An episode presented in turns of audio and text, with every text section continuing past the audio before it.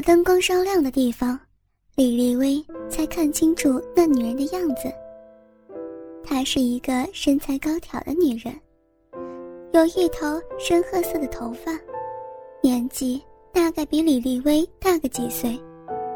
最特别的是，她化了一个相当妖艳的浓妆，一看便知道是一名风尘女子。李丽薇突然看到了她的装扮。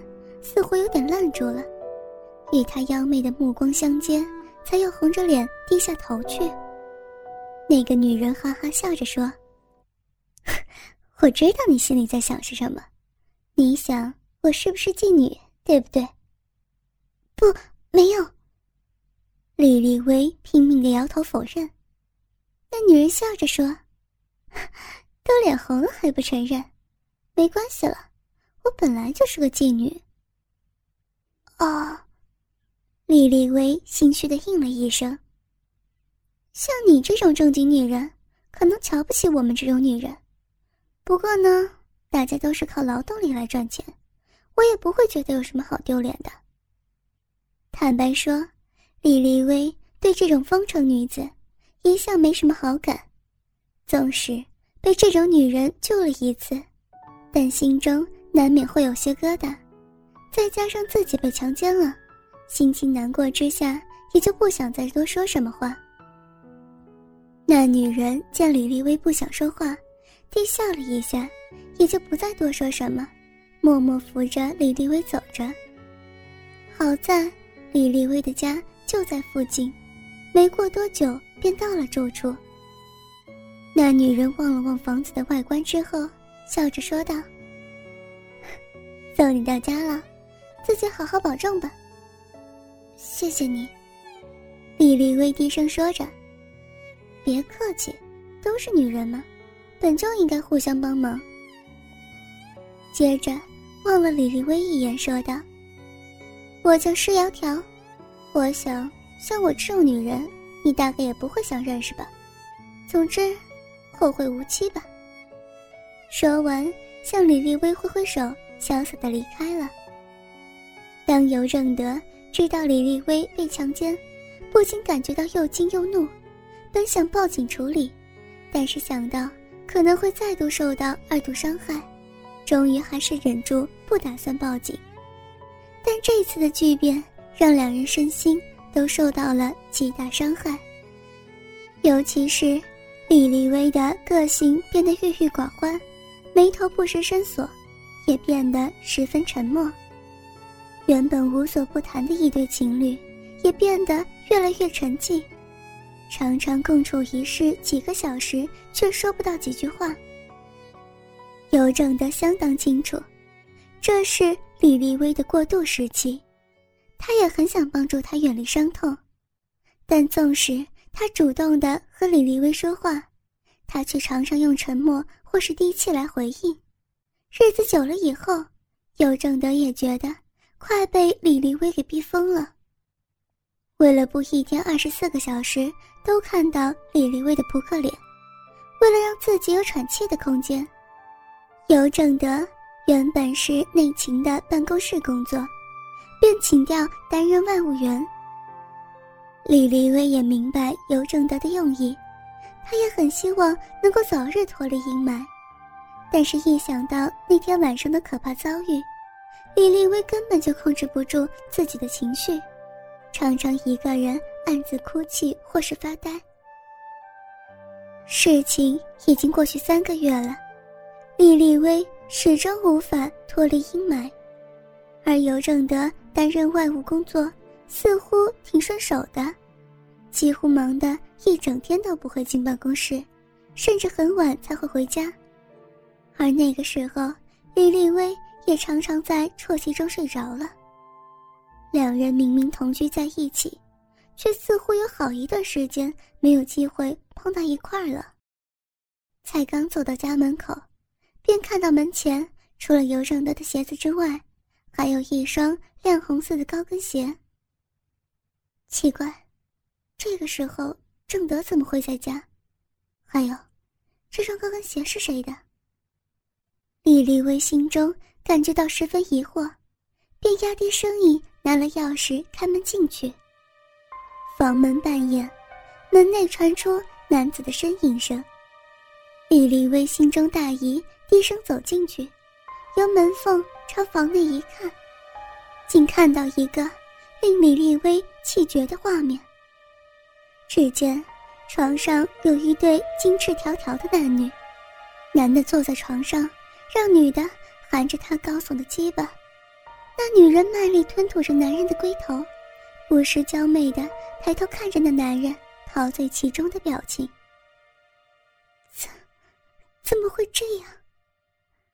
李丽薇看到了这一幕活色生香的画面，差一点要晕眩过去。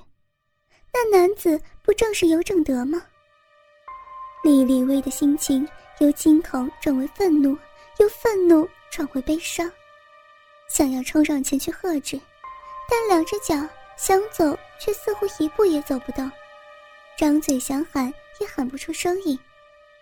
那女人舔鸡巴舔得正过瘾，突然不经意的向门缝望过去，看到有个女人身影，吃了一惊。这才停止动作，随口叫了一声：“是谁在那边？”李黎薇吓了一跳，不假思索，立刻拔腿就跑。